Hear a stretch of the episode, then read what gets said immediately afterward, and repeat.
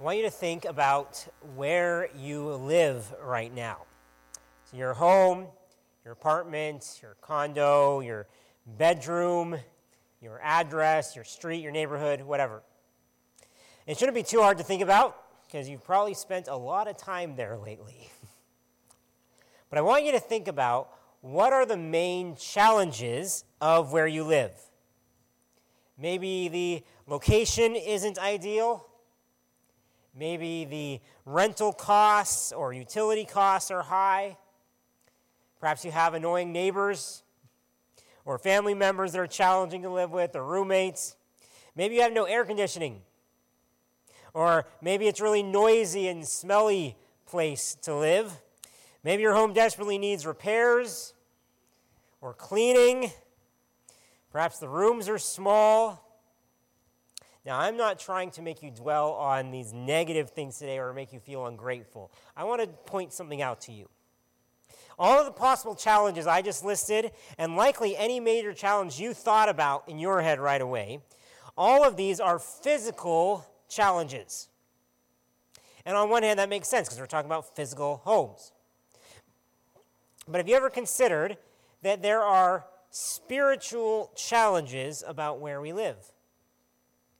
Things about our, our homes, our neighborhoods, our city, our, our country, that make it difficult for us to spiritually grow or thrive. As we look at God's Word this morning, we're going to meet a church who had some major spiritual challenges about where they lived. Challenges that we may find resemble our, our own challenges that we face today. And as it did for them, I hope that Jesus' words for us can both encourage and exhort us today. So you can grab a Bible, turn to Revelation chapter two with us. Now, he emptied all the seats of the Bible, so we don't spread germs that way. But uh, you can find one on your phone if you don't have a Bible of your own. And we'll turn to Revelation chapter two.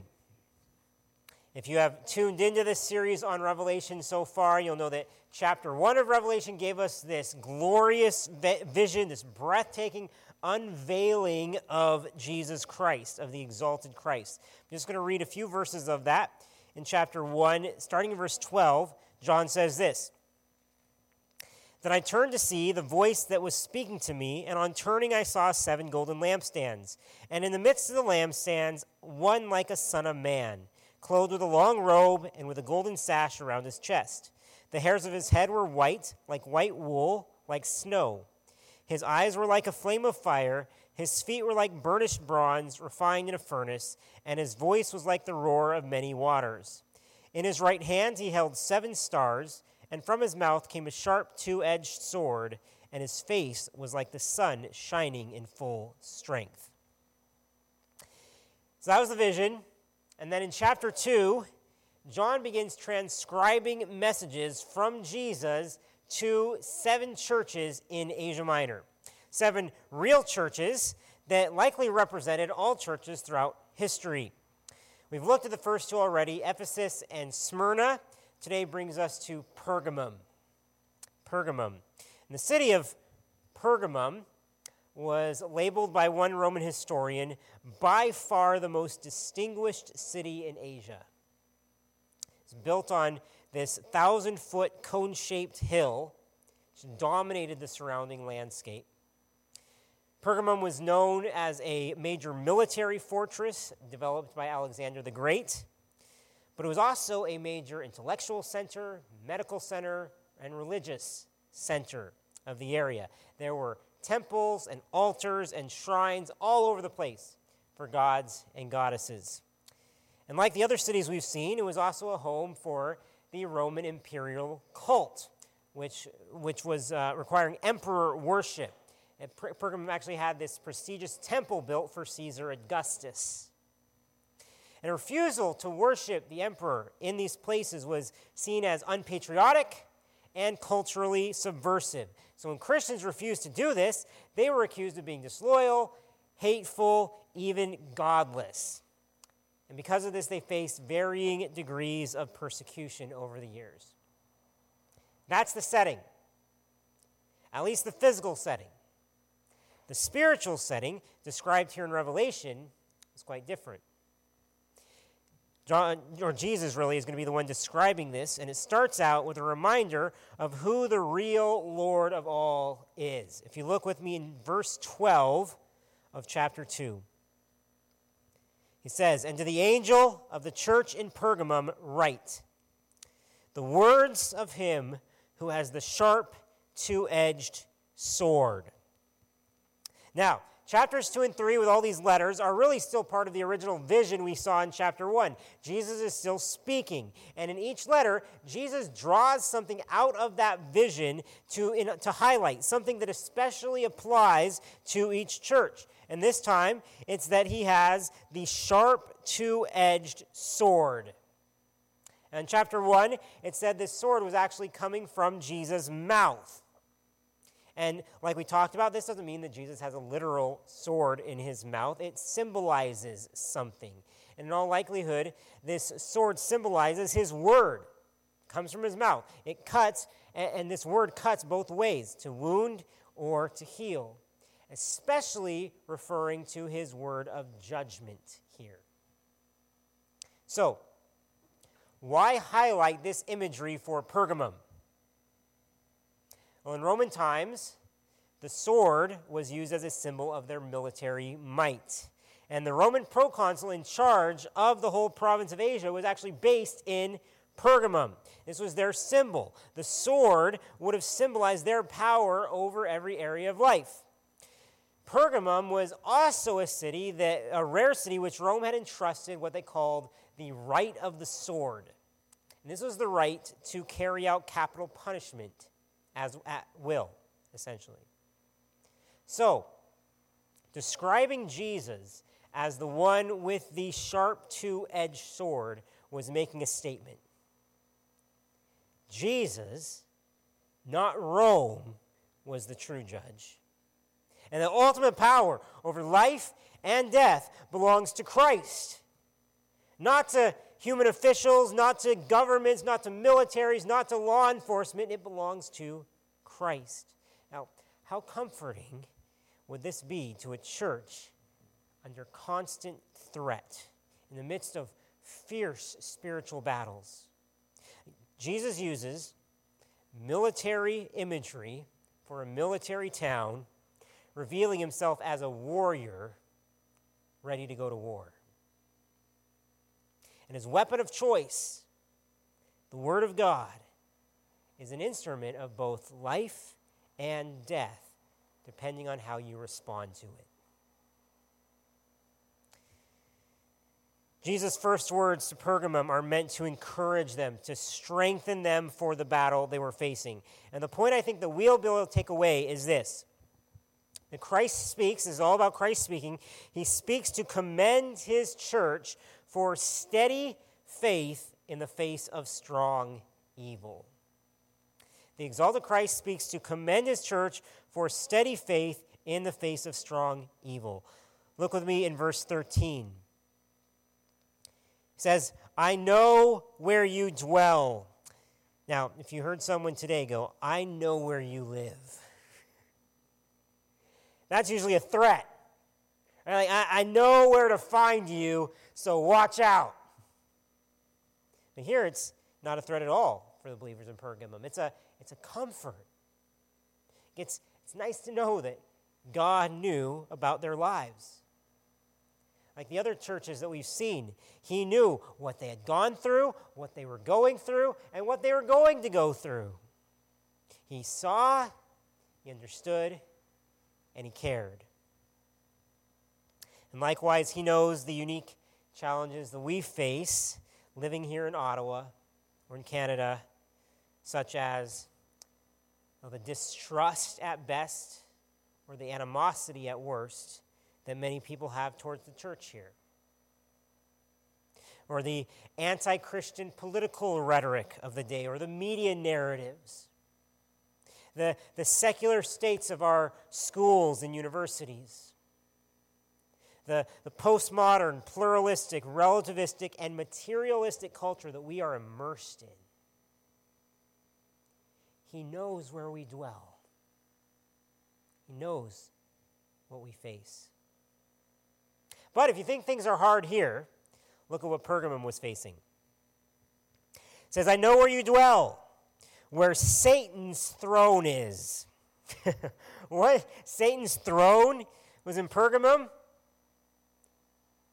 Does this mean that Pergamum was basically hell? Well, no, actually. Hell, biblically speaking, is Satan's eventual prison, not Satan's kingdom. If Satan rules anywhere, it's actually here on earth. And Jesus himself calls Satan the ruler of this world in John twelve and sixteen. And in Ephesians two, he's called the prince of the power of the air, the spirit that is now at work in the sons of disobedience.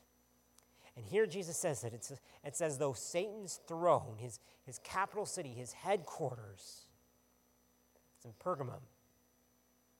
Their city was essentially the seat of satanic power. Wow. Some suggest that Satan's throne refers to features of the city that looked like a throne from afar. So perhaps the, the forty-foot tall altar they built for Zeus at the top of their mountain. More likely, though, Satan's throne just refers to the way Pergamum was the official center of emperor worship in for Asia at that time. In those days, this was Satan's main weapon. This was his main tool for fighting the church. He's using this emperor worship to, to try to destroy. Whatever the case may be, it's clear that a strong evil was present and active in Pergamum. And, and whether or not the believers sensed it or realized it yet, they had a powerful arch enemy living in their city who was bent on destroying them. So we might wonder, where is Satan's throne now? Well, we don't know. Spiritually, it could be anywhere. I doubt it's in Ottawa, but I have no doubt that there is still very strong evil that dwells here.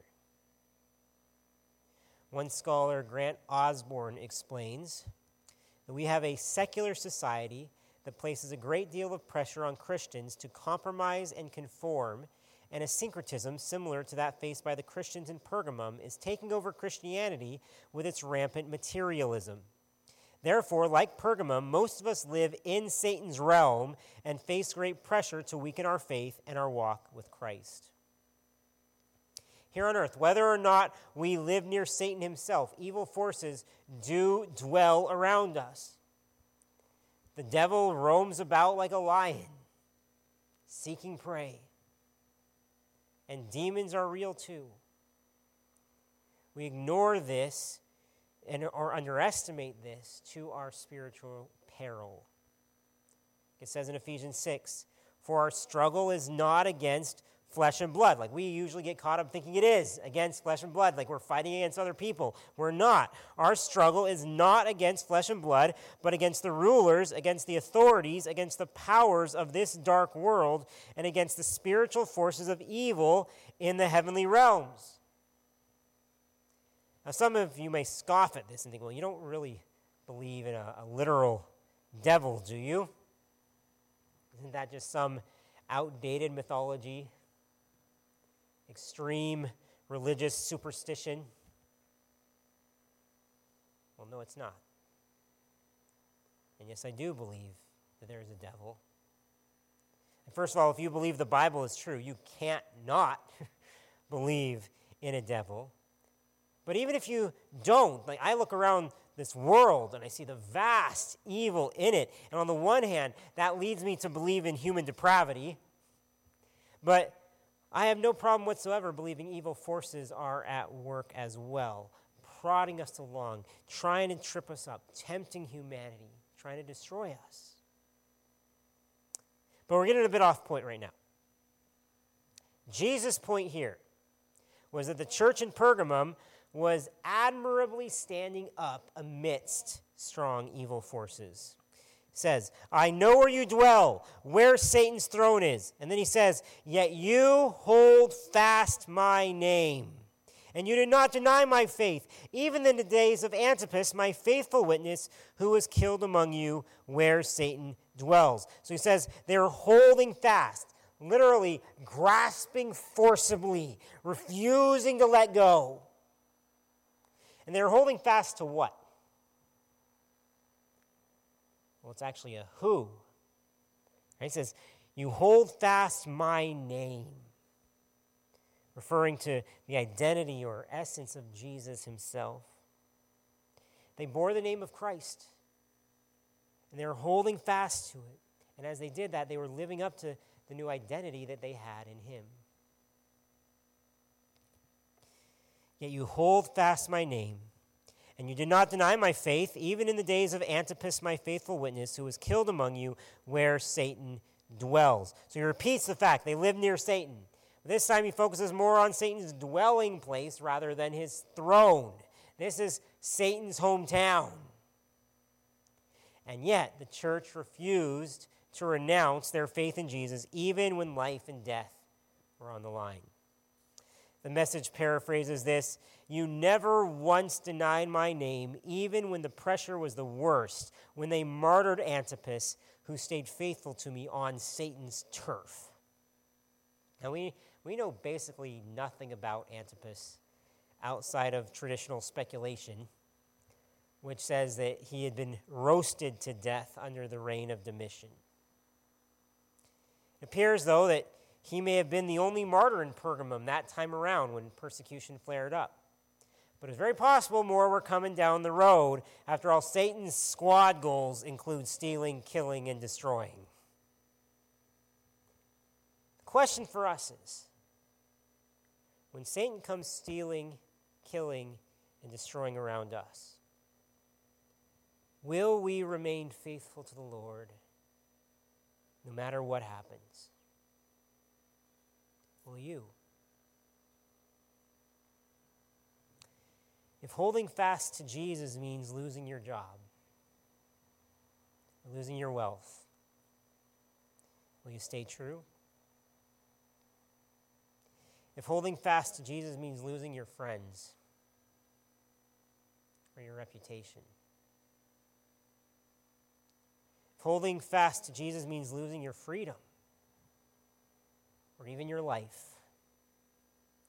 will you cave and compromise, or will you conquer in his name?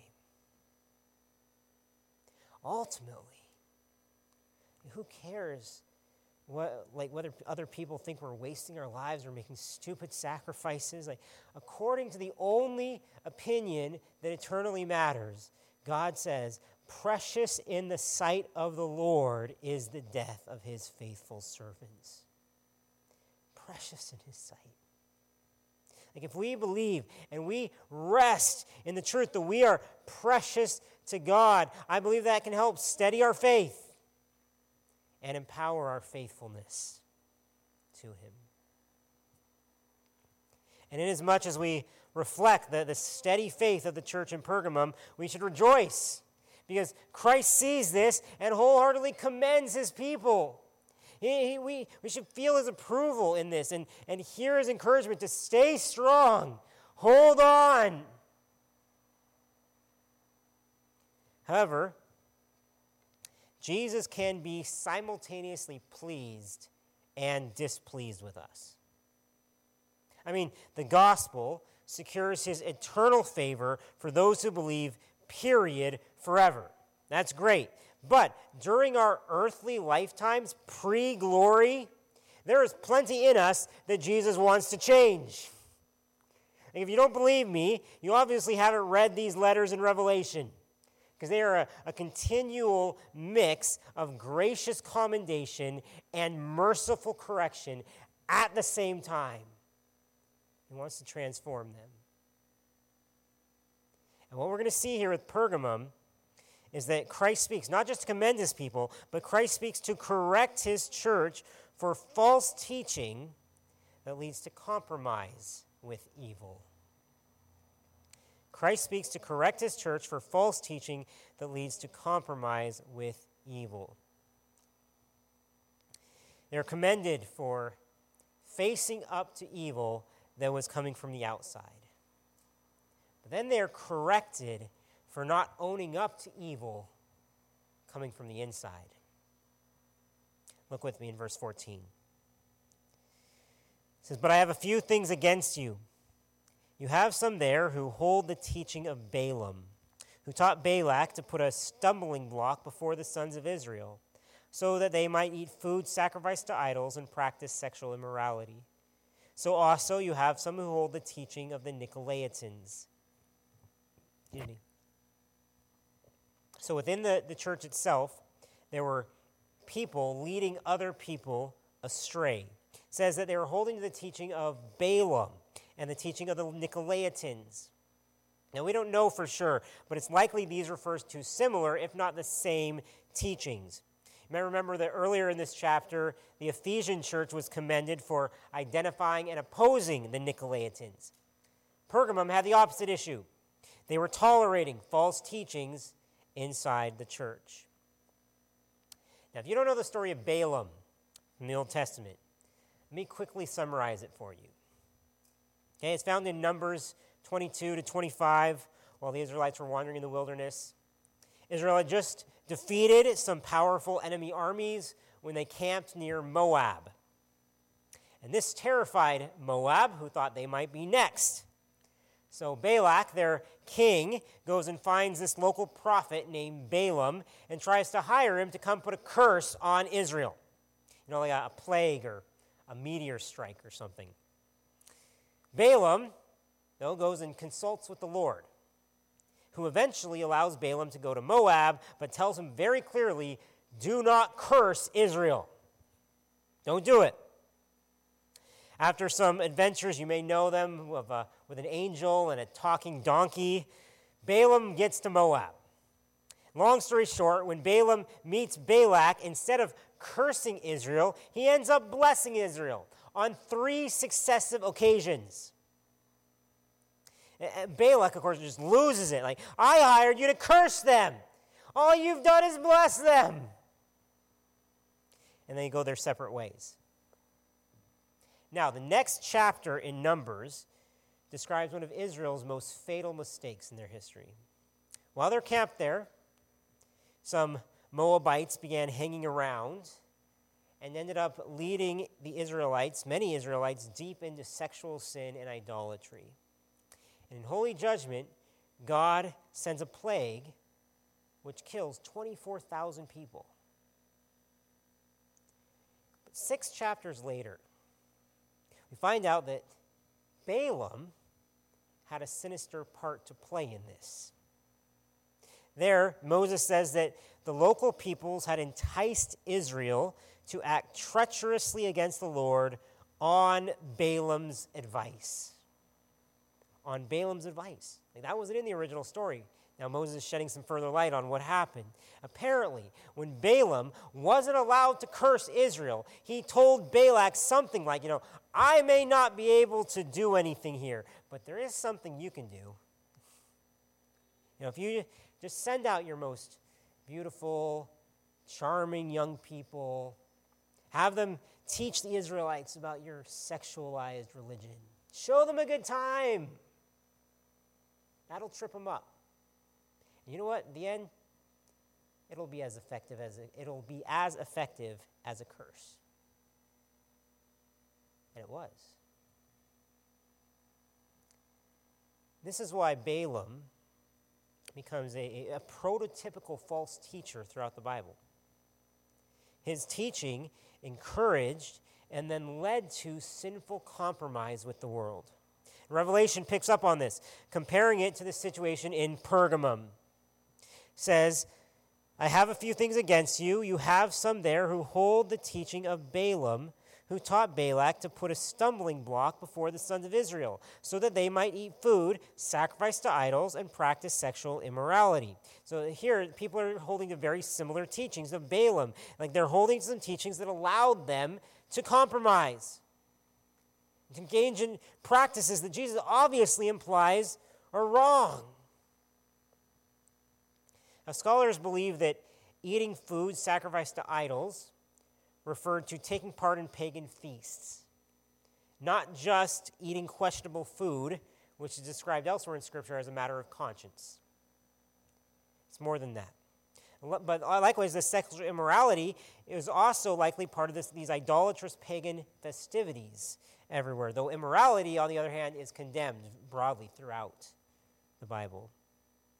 But these two issues, idolatry and immorality, aren't we haunted by them to this day? And our, our culture might have thrown out a lot of statues, but we essentially worship sex itself. And as long as, along with many other carnal idols of pleasure and gluttony and self-fulfillment, speak against sexual immorality today, and you quickly realize you have attacked a god of this age. Or dare suggest that we have some cravings that ought not to be satisfied, and you're crucified. So, are there teachers or teachings within the church today that encourage compromise here? Oh, yeah. There are those, on the one hand, who take Christian liberty to the extreme, permitting just about anything, or maybe anything. And in so doing, they reject biblical morality and minimize scriptural commands. There are also those who have accommodated to the sexual zeitgeist of today. And I tell you, they are zealously evangelized Christians with their newfound enlightenment, saying we should all be more affirming of alternative lifestyles or genders or what have you. There are many, many teachers out there who have basically decided that many kinds of sexual immorality are no longer immoral, that evil is now good. And the Bible says, woe to those who call evil good. And I would argue that this is precisely the kind of thing that Jesus denounces here. And why would Pergamum Christians be led astray into these things? That was the easy road to take, right? To, to fit in with society, to have cultural approval, to still be liked by your friends, and avoid persecution on top of that. Not to mention the more pleasurable way to go. Good food, good sex, good fun. And some were saying that you could do these things and still be a Christian. And why would Christians today be led astray into compromise? The same reasons. It's easier and it's more pleasurable. You'll still fit in, still be liked. You get to love whom you want to love. You get to pursue whatever dreams you want to pursue. And if you still want Jesus thrown in, fine, we can make this work. Funny. The church was living near Satan himself. But the greater danger didn't come from Satan. It came from themselves. It came from the inside. It appealed to the evil that is inherent in all of our hearts. So, what were they supposed to do? What are we supposed to do? Jesus tells us, verse sixteen, therefore, repent. Therefore, repent. And Jesus' intention here is not to condemn. It's to correct his people. He wants them to repent. What would repenting look like here? Well, on one level, repentance would have actually meant a form of intolerance. They had to, to stop tolerating, to, to purge corrupted teachings from their church. And on another level, it meant for anyone who had actually compromised their faith to turn from their sinful ways and return wholeheartedly to following the Lord. When Jesus first started his ministry on earth, Mark says that he came proclaiming the gospel of God, saying, the time is fulfilled, the kingdom of God is at hand, repent and believe in the gospel. Now, we tend to think, when we think of repentance, we think of it as something negative, something hard to do. But according to Jesus, repentance is intrinsically tied. It's attached to the gospel, good news. Right? It's a good thing. We, we turn from our sin because Jesus died to pay for our sin. We turn from sin because Jesus crushed sin when he rose from the dead.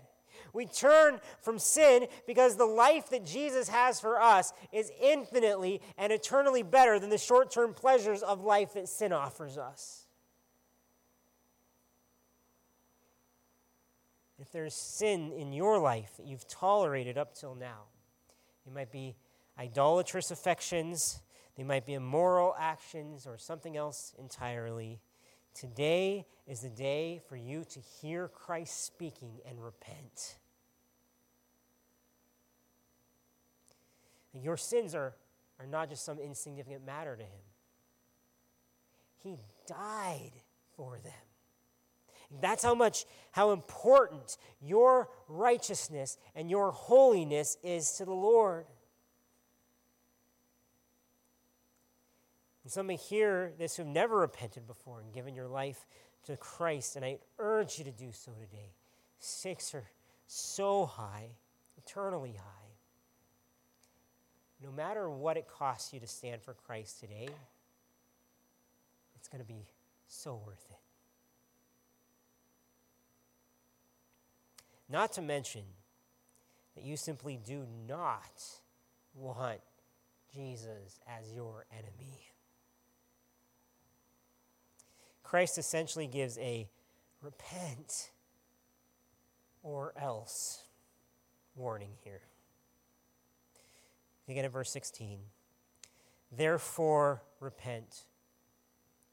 If not, I will come to you soon and war against them with the sword of my mouth.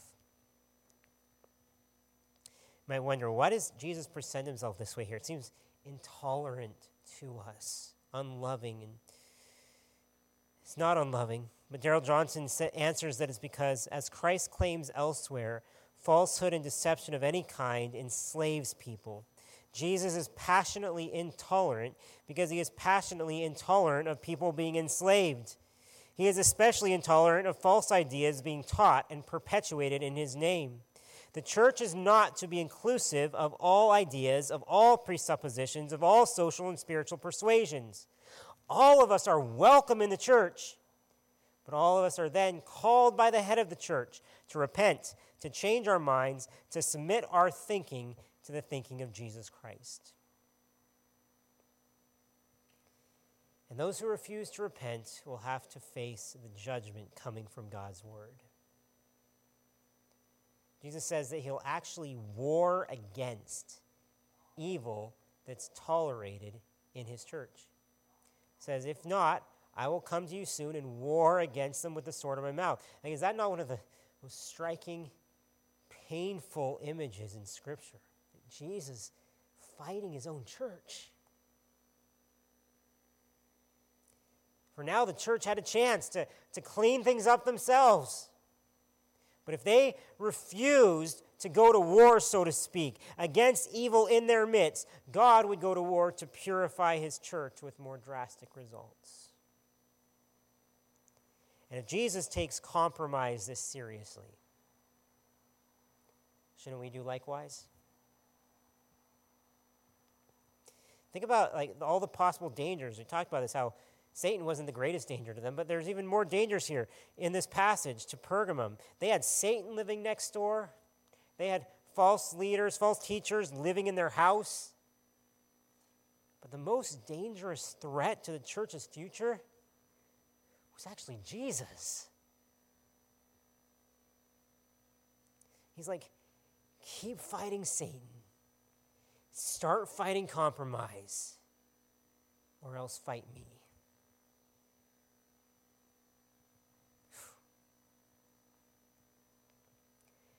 If you want to be on the right side of history, you get on Jesus' side. You got to get on Jesus' side.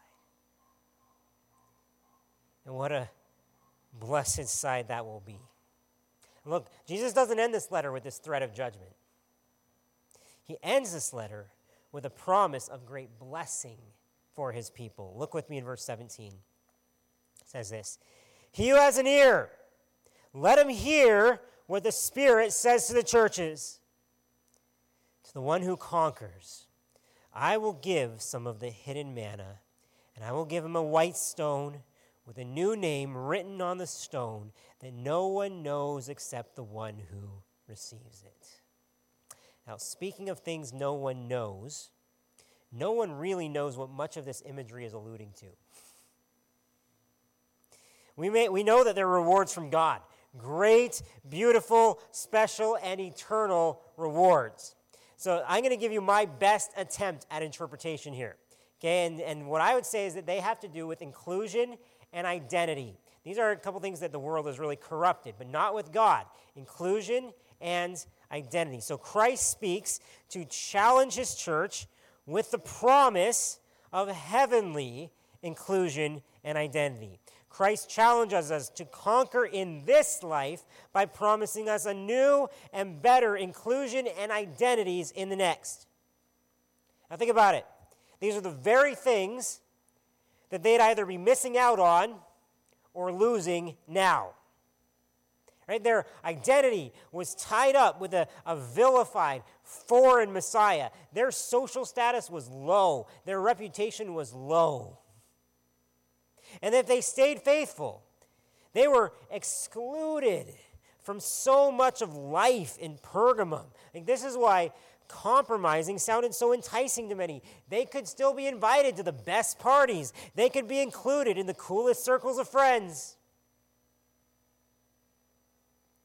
Jesus goes, "He who has an ear, let him hear what the Spirit says to the churches." Like, hear me. Heed me, and I'll give you more than the world ever could. I'll, I'll include you in the heavenly feasts and the parties and the joy that will make all else pale. I'll give you the special identity and the relationships that you long for. That's essentially what I think Jesus is promising his people here, through the rewards that seem rather strange or cryptic to us. So first he says, "To the one who conquers, I will give some of the hidden manna." You may know that there was once a jar of manna placed into the Ark of the Covenant. Jewish legend says that when Solomon's temple was destroyed, God told Jeremiah the prophet to take the ark and hide it underground, where it would stay until the end times and then it would be revealed. So to be given some of the hidden manna is likely connected to an end times heavenly feast, something like the marriage supper of the Lamb that the Bible describes. Alternatively, it could also refer to Christ himself as the bread of life who provides eternal sustenance. Whatever the case, it's talking about heavenly food, heavenly sustenance, heavenly provision from the Lord, which I am positive will be better than any food you have ever tasted in your life. And food at, at pagan feasts or any other food simply cannot compare. I'll give you the hidden manna. Then he says, I'll give him a, a white stone with a new name written on the stone that no one knows except the one who receives it. Now, there are a, a dozen or more theories about what this white stone refers to. From voting stones used in trials, white meant innocence, to a pagan good luck charm, like an equivalent of that, where they would have the names of their gods written on these stones. I think the best guess, though, is, is that stones were used in these days at a, as admission tickets for certain feasts. Like, we would use tickets to gain admission into a concert or a sporting event or a movie. And if this is the case, then Jesus again is saying, you're getting admitted to my feast. You will be included in my party. You won't be left out when it counts the most. And finally, I'll give him a, a white stone with a new name written on the stone that no one knows except the one who receives it. This could either refer to a name of God or Christ on the stone, or slightly more likely, it's a personal name given to us by Jesus himself. It sounds a lot like Isaiah sixty-two two, which says, "The nations shall see your righteousness, and all the kings your glory, and you shall be called by a new name that the mouth of the Lord will give." Essentially, your identity will be defined by your Creator. It's like, you, and he will graciously bestow a, a special, exclusive name on you. And it won't even need to be a public name for other people to know, because it's going to perfectly represent your personal relationship with God. He's all you need. Right? Your identity is going to be fully redeemed and glorified in this name, representative of the love and status that you have with God, an identification and a, a union with the presence and power of Christ. See, being identified with Christ's name on earth could, being, could bring disrepute, humiliation, even death, but being identified with Christ's name in glory is the highest honor that we can even imagine. His, his is the name above all other names, after all. So, to have a, a special name that identifies us with his own forever. As far as we can figure this out, this is amazing. What a blessing it is that even if or when we live in Satan's neighborhood, our future can be this secure. Like, the devil may tempt us or even trip us up at times, but he doesn't have the final word. Like, in the end, we won't dwell near him. We'll dwell with God. And no matter how much we've compromised or, or listened to compromising voices, we can all still hear Christ's voice spoken through the Holy Spirit today, today. He who has an ear, let him hear what the Spirit says to the churches. So who are you listening to today? Who are you hearing? The words of of fear that say we should dread what the devil or the world could do to us? Like, I can almost guarantee that that fear will lead you to compromise. Are we listening to the seductive words about what we could enjoy in this life? Or to the people who say it's okay to accommodate our faith to the views of today? Or are we listening to Jesus Christ, who, who wields the two-edged sword of the Spirit? For the Word of God is living and active, sharper than any two-edged sword, piercing to the division of soul and of spirit, of joints and of marrow, and discerning the thoughts and intentions of the heart. And no creature is hidden from his sight, but all are naked and exposed to the eyes of him to whom we must give account. We must all give an account one day. So what is the Spirit saying to you through his living word today? I hope you're listening. Please pray with me.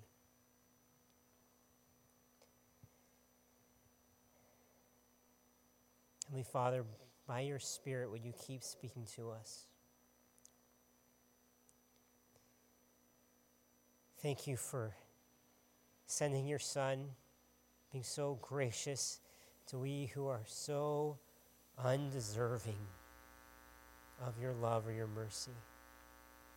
We who have compromised in so many ways, we who have, who have spurned your love.